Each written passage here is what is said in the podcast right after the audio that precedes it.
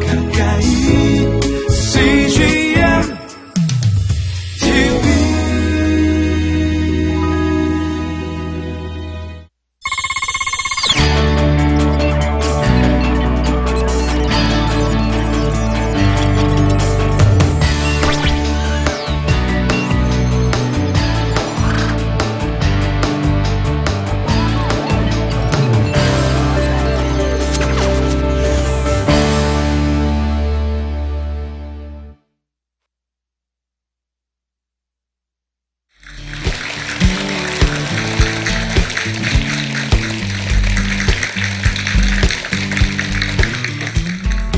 저는 어, 15년 정도 기독교 어, 서적을 번역하고 어, 생활해 온 전업 번역가 홍종락입니다.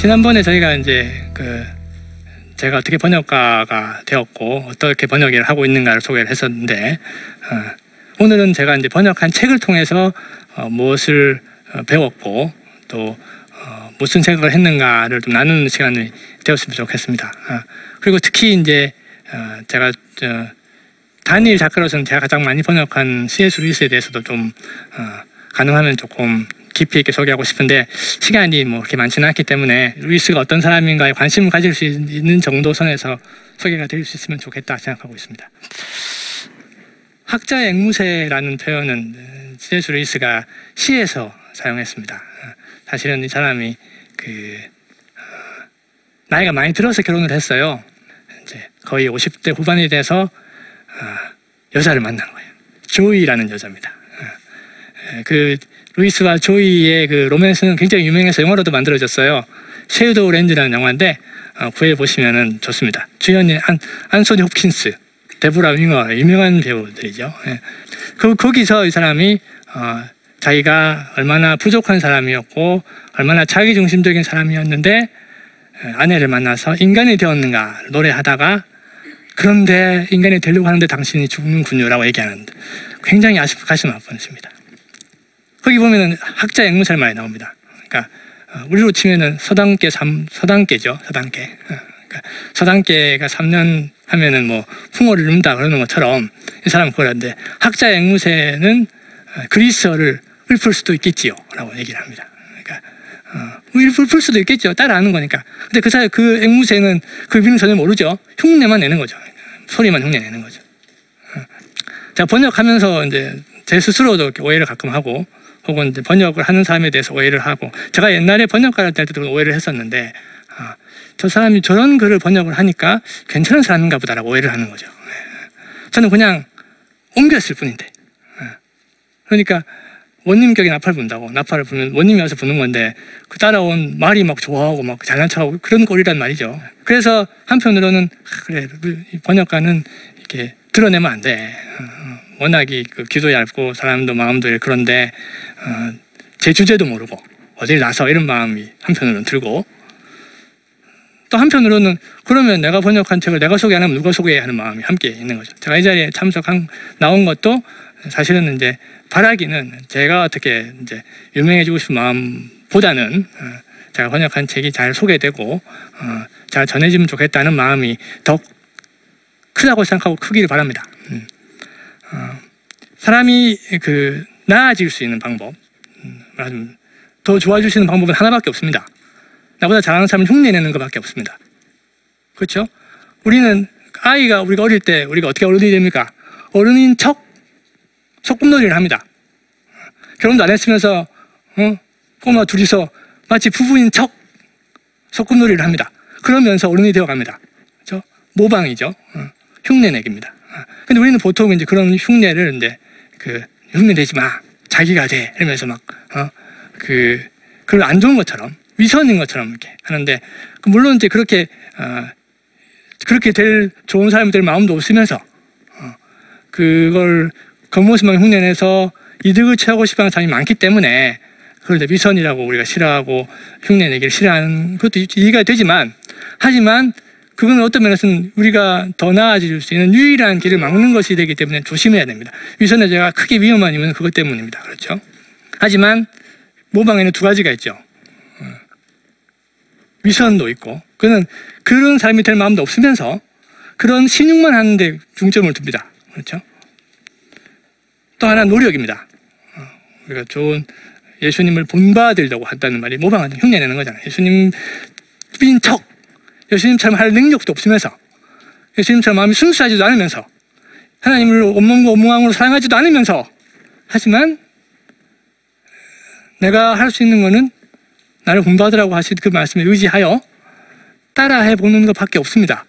그런 과정 가운데서 뭔가 내 속에서 변화가 일어나기를 바라면서 하나님이 이끌어 주시기를 바라면서 한 발 한 발 나아가는 것을 성화라고 합니다. 그렇죠?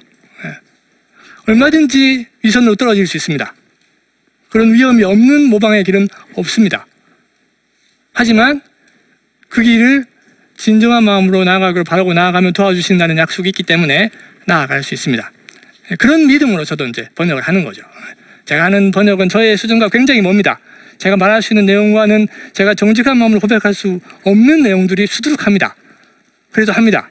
그거는 저에게는 숱한 경우에 위선으로 떨어지지만 하지만 또 바라기는 많은 경우 저에게 노력이고 어, 기도고 고백입니다. 어, 책을 읽을 때 우리가 그런 마음으로 책을 읽는 거잖아요. 배우는 거고 성경을 읽는 것도 찬양하는 것도 다 사실은 그런 마음으로 됐다고 생각합니다. 그렇기 때문에 어, 위선과 노력을 구분하는 선은 겉모습이 아니라 겉모습은 똑같을 수도 있습니다. 위선이 훨씬 나을 수도 있습니다. 왜냐하면 노력할 필요가 없어요. 겉모습만 하면 되니까 훨씬 쉽죠. 어. 차이는 결국 그 목적, 무엇을 지향하는가, 그리고 무슨 힘으로 하는가 하는 문제가 되겠습니다. 어. 제가 이제 책을 지금까지 한 100, 한 10권 정도 번역을 했더라고요. 15년 동안. 그러니까 이제 대강 이제 그 묶음을 할 수 있을 거 아니에요. 제가 뭘 배운 이번에 제가 나침반 강의를 준비하면서 내가 제가 번역한 적이 대체로 이렇게 책장 안에 꽂혀 있거든요. 쫙 보면서 내가 뭘 했나 이렇게 보면서 몇 개의 그룹을 지어봤습니다. 하나가 이제 요새가 제가 초반에 번역할 때 초반에 주로 했던 가정생활 뭐, 뭐 결혼 뭐 이런 거 주기에 우리 사람들 깜짝 놀랐는데 제가 그런 거 번역했다 그러면 초반에 그런 걸 번역을 많이 했습니다. 한 거의 한 20권 했던 것 같아요. 남 제가 보고 자란 그 남녀 부부 부부 관계의 모습은 주로 드라마와 부모님이란 말이죠. 그리고 그 다른 어른들인데 어른들의 부부 생활이 그렇게 그 완벽한 건 아니잖아요. 그리고 다른들 나름대로의 어떤 특성들이 란 말이죠. 예를 들면 드라마에서 보면 남자들은 뭐 어떻게 멋있게 얘기하다가 책상을 박차고 일어나면서 그만해 이러면서 나가 문을 쾅 닫고 나가는 거 그렇죠? 그러면 여자가 씩씩거리고 있다가 그런 그런 그림 그러면 이제 보면 멋있잖아. 그래서 왜냐하면 앉아서 그 얘기를 듣고 해결하는 건 힘든 일이거든. 왜냐하면 내가 답이 없는데 듣고 앉아 있으면 나한테 내가 나의 문화의 그 어떤 면 무지, 그 무력함만 느끼게 되는데 그 순간을 참으면서 아내가 나한테 원하는 것은 내가 수면이 되는 것이 아니고 자기 얘기를 듣고 함께 상의하는 파트너가 되기를 바라는 마음으로 내게 다가오는 거죠. 맞죠? 예, 예. 그리고 이제 아내가 내게 원하는 것은 해결사가 되는 것이 아니라 함께하는 파트너다. 아내가 나에게 뭔가 말을 걸 때는 얘기를 막 할 때는 얘기하면서 나한테 해결을 제시하는 해결책을 내라는 게 아니라 하면서 얘기를 정리하고 풀어나가는 파트너가 되자고 얘기하는 초청이다. 라는 걸 번역하면서 배웠고, 그 책으로 봐도 참 오래 걸립니다. 그 제가, 제가 10, 벌써 10한 7년 결혼한 지 됐는데, 순간순간 까먹습니다. 이 여자가 왜 이러나. 뭐야, 또, 사는 거야? 생각 그러면서 제가 당신 지금 나랑 같이 얘기하면서 생각을 정리하는 거지, 제가 다시 이렇게 상기해야 됩니다. 어, 어렵습니다. 어. 그그 그런 거를 신호를 보내줘야 된다. 내가 당신하고 싸우자는 게 아니다. 함께 하자는 거다. 그런 거 보내주셔야 됩니다. 왜냐하면 얘기 안 하면 모릅니다. 그러니까 당신이 나를 사랑하면 이걸 이해해야 마땅할 거라 마땅하죠. 마땅하지만 못합니다. 그러니까 얘기를 해줘야 됩니다. 이렇게 예, 그런 과정들을 어, 저는 번역 초반에 한 20권 번역하면서 상당히 이제 이론적으로 공부하면서 배워 나갔죠. 저는 도움, 도움이 많이 됐습니다. 그래서 어, 특정한 시간을 내서 그 전작이라 그러죠. 그러니까 좋아하는 작가가 있으면 그 사람 책을 몰아서 한 번에 쫙 보는 것처럼 특정 주제를 몰아서 한 일정 열 권이나 다섯 다섯 권도 좋습니다. 한 번 쫙 몰아서 읽는 거 좋습니다. 그러면은 공통적인 주제들에 대해서 파악하게 되고 어, 여기서 말하는 핵심이 뭔가를 대강 파악하게 되니까 정독 안 하셔도 이렇게 이렇게, 이렇게 그룹해서 보는 거 괜찮은 방법입니다. 모든 걸 같은 장르로 볼 필요는 없습니다. 대신에 이제 비슷한 그, 그 부분에 있어서는 철학이 다 다르니까 내가 따라갈 수 있고 존중할 수 있는 저자들 모은 그룹을 해서 읽어보는 거 그리고 뭐 같이 읽으면 더 좋겠죠. 그런 과정이 있으면 좋겠다 싶습니다. 음, 두 번째 전기입니다. 이번에 나왔 얼마 전에 나왔던 한나야이라는 어, 스탠리 하우버스라는 저자 신학자가 쓴 책입니다.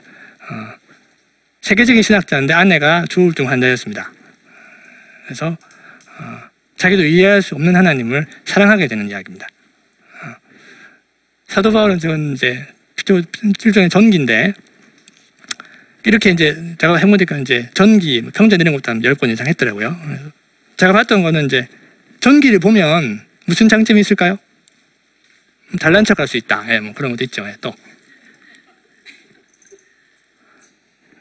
아무래도 전기에 나올 수 있는 정도 인물들은 열심히 산 사람들입니다. 어째 어떤 이유로든 열심히. 그래서 보고 있으면 활력이 좀 듭니다. 이렇게 마치 우리가 시장성에 가면은 좀 활기가 나잖아요. 그런 것처럼 활기가 나고 그리고 이게 뭐 길어봤자 500페이지 해도 뭐 길어봤자 뭐 며칠이면 읽습니다. 한 사람의 인생이 몇 시간 안에 끝납니다. 아무리 힘든 일이 있어도 끝납니다. 그래서 아, 좀 말하자면 상대화 할 수 있으면 내가 이 사람보다 힘든 되게 이런 사람들 되게 드라마틱하거든. 내가 힘, 다 힘든 일이 있지만 이 사람보다는 안 힘들어. 그리고 이 사람이 그렇게 힘들어도 견디고 의지하고 하나님 의지하고 하니까 사라져. 그런데 보는 거죠. 그리고 무엇보다 이 사람도 그렇고 바울도 그렇고 봤더니 제가 이제 저희 기독교 번역하니까 주로 이제 이런 기독교적 인물들 위인들 번역하죠. 보면 어, 이 사람들이 신학을 이야기하고 신앙적인 어떤 교훈을 주지만 이 사람들도 자기가 가르쳤던 그것을 자기가 실천해야 할 학생인 거죠. 자기가 지어낸 게 아니라 자기도 배운 거야. 그걸 전해주는 거야. 그리고 같이 그걸 그것을 어, 진짜 그것을 진짜라고 자기도 믿고 살아가는 걸 보게 되는 거죠. 그렇기 때문에 어, 로이드 존스 목사님 같은 분은 일주일에 한 번 주일 오후에는 전기를 하나씩 봤다고 그러더라고요. 그러니까 그렇게까지는 안, 좀 무리다고 쳐도 어, 일정 시기마다 이렇게 어, 신앙적인 유익한 어, 존경할 만한 그 위인들의 전기를 읽어보는 것은 굉장히 바람직한 일입니다. 그냥 이렇게 설교나 이야기 듣는 거하고 전혀 얘기가 다르죠. 소설입니다. 오늘 제가 오늘 이제 책 팔려고 나온 것처럼 보일 텐데 맞습니다. 예. 제가 오늘 얘기할 그 토스카리라는 작가 우리나라 소, 우리나라 기독교 소설 되게 안 됩니다. 음, 어, 그런데 소설로 나와야지 그게 그 사회의 그 삶의 그 중심 현실 속으로 들어왔다는 얘기입니다. 소설까지 내려와야지. 그러니까 예를 들면은 그 서양에서 그 신학에서 칭의론이라고 아시죠?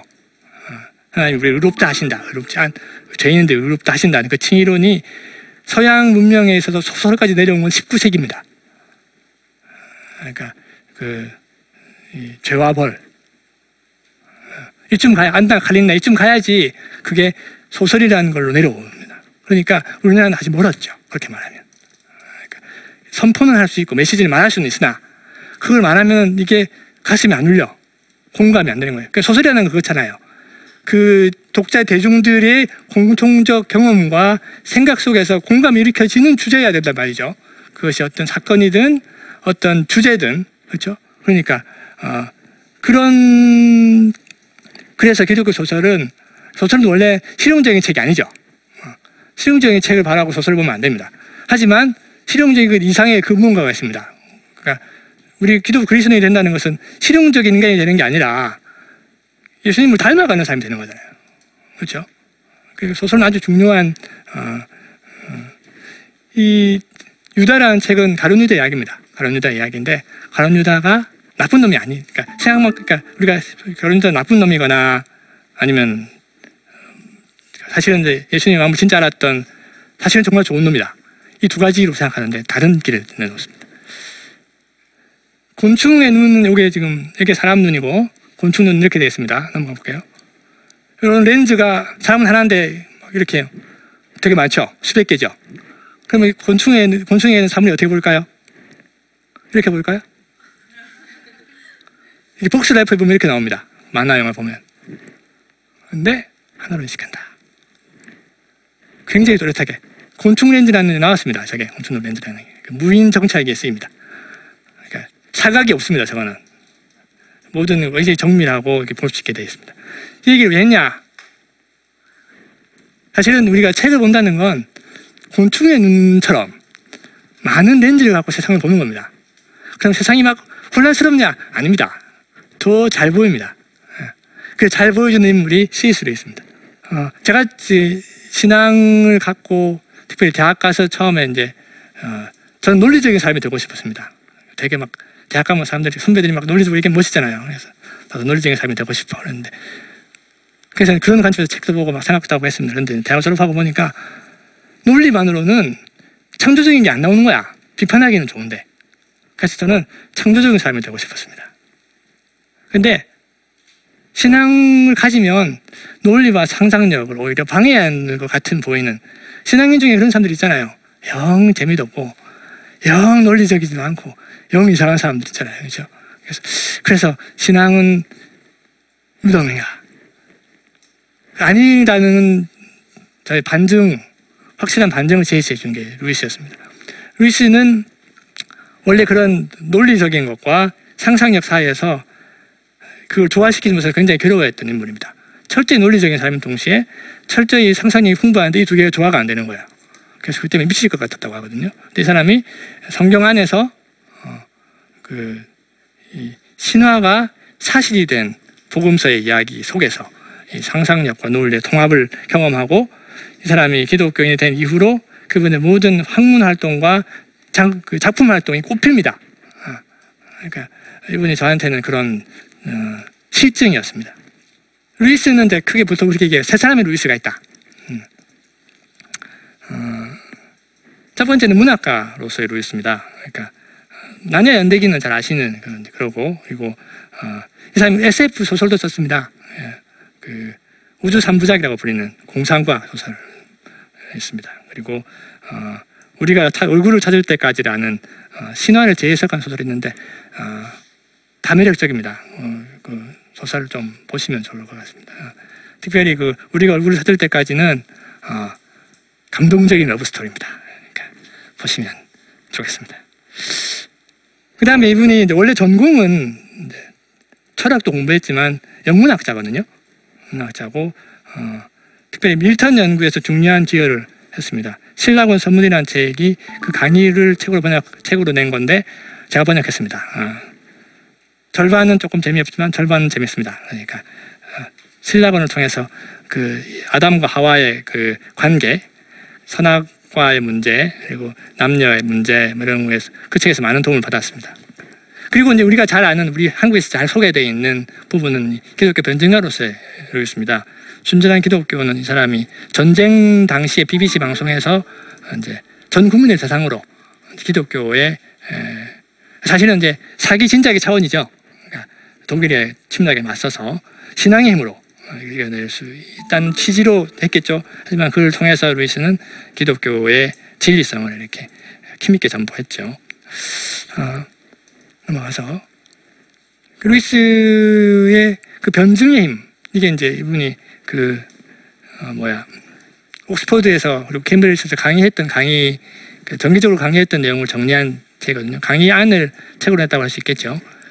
여기 보면 제가 이 책을 보고 아 이 사람이 변증서에서 썼던 내용들이 다 이 공부하면서 나온 내용이네라고 발견하게 됐습니다. 그러니까 어, 어디 언- 딴 데서 주워오는 게 아니라 자기가 공부한 그 영역에서 치열한 그 의식을 가지고 어, 연구하고 공부한 것이 그대로 이제 이렇게 적용이 달라지는 거예요. 기독교적인 정력을 했기 때문에 파워가 있고 영향력을 끼칠 수 있었다는 생각이 듭니다. 어. 그렇기 때문에 이걸 싫어하는 사람들은 이걸 지적 매춘이다. 어, 그거를 이 공부한 거를 붓다가 갖다 써 이, 이 종교를 이렇게 호교하는 데서 얘기하지만 그거는 이제 이미 이 기독교가 잘못된 거라고 전제할 때 나오는 얘기죠. 음, 그렇지 않고 만약에 기독교가 혹시라도 옳은 거다. 그럼 얘기가 달라지죠. 정말 바른 일을 위해서 자신의 거를 제대로 갖다 바치는 거죠. 예. 그렇기 때문에 어, 이분은 그렇게 변증 기독교 변증가로 유명해지는 동시에 사실은 이제 옥스퍼드에서 많은 그 불이익을 당해야 했습니다. 싫어하는 사람도 많이 있었고 하지만 그 사람도 꿋꿋하게 그 일을 감당했죠. 이분이 변증가의 저녁기도라는 어, 시를 썼습니다. 이분은 이제 자기 생각을 유명한 시인은 아니지만 계속 시인이 되고 싶어 했던 음, 그리고 몇 년 전에 드디어 그 웨스트민스터 사원의 시인의 영역에 들어갔습니다. 이렇게 영어에서 시인 시인이라는 건 poet이라는 게 그 제가 뭐 헬라어는 모릅니다만은 포이에오라는 만든다는 말에서 나왔거든요. 그래서 그 에베소서에 너희는 하나님이 만드신 바라 어떻게 포이에마입니다. 하나님 우리의 걸작품 우리가 만드신 거다. 그러니까 뭔가를 만들어내는 사람을 시인이라고 원래 하거든요. 어원적으로는. 그러니까 루이스는 그러면서 자신 시인이죠. 어. 그리고 이 사람이 자신이 가장 중요하게 고민하는 문제는 항상 시로 써서 정리를 합니다. 이분은 자신이 배운 어, 성향 그리고 학문 그리고 능력으로 인해서 자신이 기독교 변증가가 되는 것이 자신 소명이라고 믿었습니다. 그리고 열심히 그 일을 했습니다. 하지만 그 일은 삶이 제일 싫어하는 일이었습니다. 재미도 없고 그리고 계속 같은 얘기를 또 해야 되잖아. 그리고 그 자기가 변증한 것이 성공했을 때 사람들이 성공했을 때 그때야말로 가장 위험하다는 거죠. 마치 기독교의 진리가 자기 변증에 달려 있는 것처럼. 하지만 이 사람 아닌 걸 알고 있었죠. 그래서 자신의 패배로, 패배로부터 구원해 주시고 승리로부터 구원해 주십시오. 내가 만든 논리로부터 구원해 주시고 그리고 내가 만들어낸 증명으로부터 저를 구원해 주십시오. 하나님이 나를 구원해 주십시오라고 얘기하는 거죠. 그러니까 우리가 좋은 일을 하고 의미 있는 일을 한다고 할 때 빠지기 쉬운 유혹이죠. 내가 이 일을 통해서 해야 되는데 하나님 왜 협조 안 해줍니까? 라고 나올 수 있죠. 그렇죠? 하지만 우리는 이 사람처럼 루이스가 보여줬던 것처럼 내가 할 수 있는 일은 최선을 다하고 주의 도움을 구하되 그러나 그것이 나를 구원할 수 없고 그것이 삶을 구원할 수 있는 것이 아니다라는 그런 겸손한 마음으로 자신의 일을 감당할 수 있으면 좋겠다. 그러면은 너무 지치지 않고 하지만 기쁨을 누리면서 어, 좀 여유 있게 할 수 있지 않을까 생각을 해봤습니다. 여기까지 하겠습니다. 감사합니다.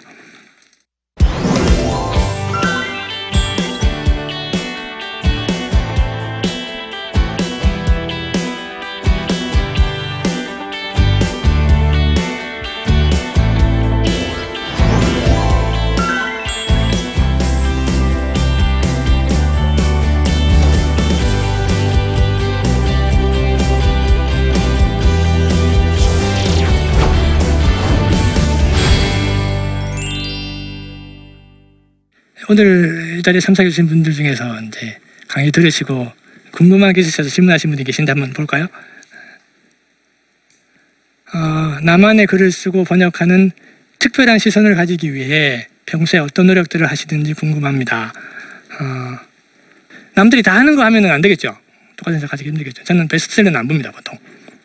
일부러 안 보는 거 아니고 보고 싶지 않아요, 별로. 그래서 이제 중간중간에 걸리는 거 있으면 그러니까 조금 그 호흡에 조금 뒤처진 책들을 보면 굉장히 괜찮습니다. 왜냐하면 베스트셀러는 늘 제가 안 읽어도 얘기가 다 나오기 때문에 배울 건 다 배울 수 있어요. 그런데 이제 좀 지난 것들은 사람들 잘 모른단 말이죠. 그런데 보면 이게 세상 생각을 상당히 돌고 또 어, 영향을 받고 어떤 모든 게 그 모든 부분에서 옳은 얘기는 사실은 없죠. 사람이 하는 얘기들은 다 어떤 부분을 강조하고 어떤 부분을 놓치게 마련인데 그런 것들을 챙길 수 있죠. 그래서 이제 C.S. 루이스는 그래서 고전을 읽으라고 합니다. 어.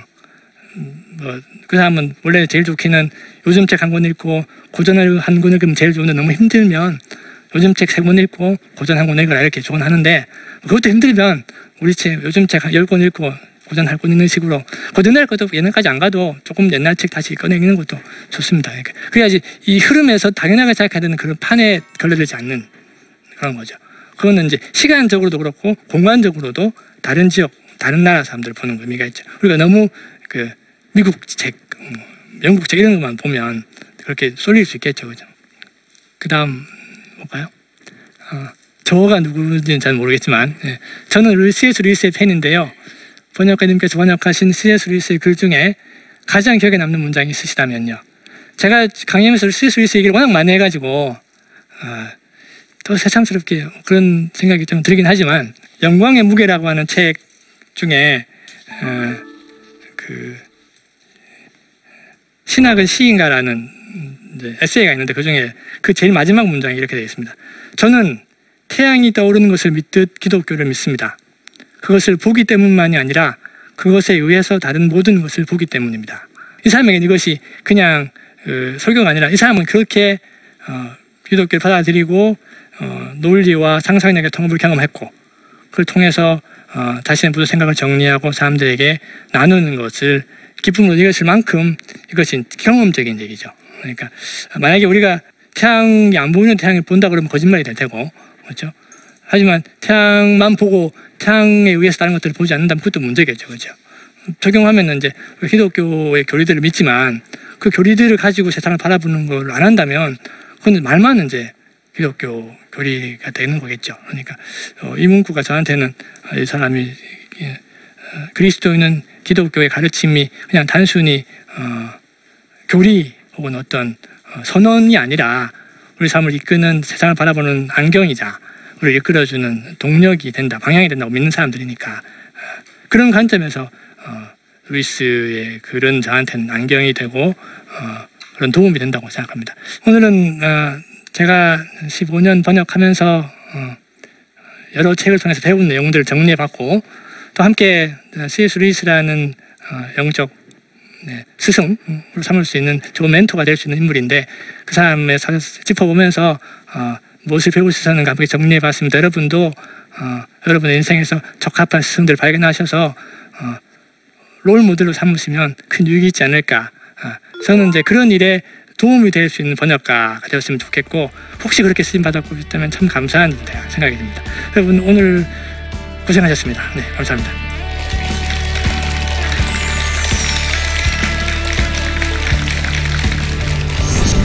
안녕하세요. MK 네스트의 최용 목사입니다. 한국의 복음이 전해진 지가 이제 130년, 그리고 또 복음을 받고 또 복음을 증거한 지가 한 3, 40년이 지나가고 있는 것 같습니다. 그 선교사님들의 수고로 인해서 한국 선교가 이제 파송 2위국까지 올랐습니다. 하지만 선교사님들의 그 열매, 그 이면에 함께 그 선교지에 있었던 그 선교사 자녀들을 생각해 본 적이 있으신지요? MK들의 삶, MK들의 애환, 그리고 MK들의 잠재력을 한 번 더 생각해 보는 그런 시간이 되었으면 참 좋겠습니다. MK들, 바로 그들을 나침반에서 만나볼 수 있습니다. 이 프로그램은 시청자 여러분의 소중한 후원으로 제작됩니다.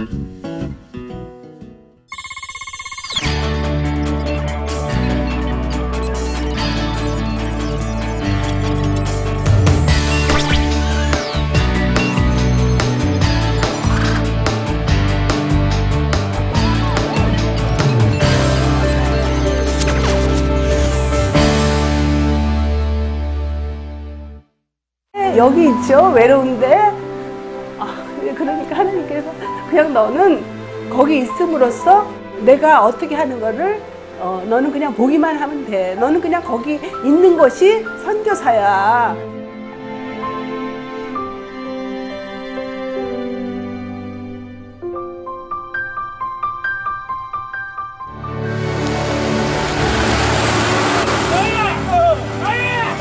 육개월을 그냥 손꼽아 기다리면서 이 산골까지 올까 했는데 드림 컴츄르다. 네, 정말 좋았어요.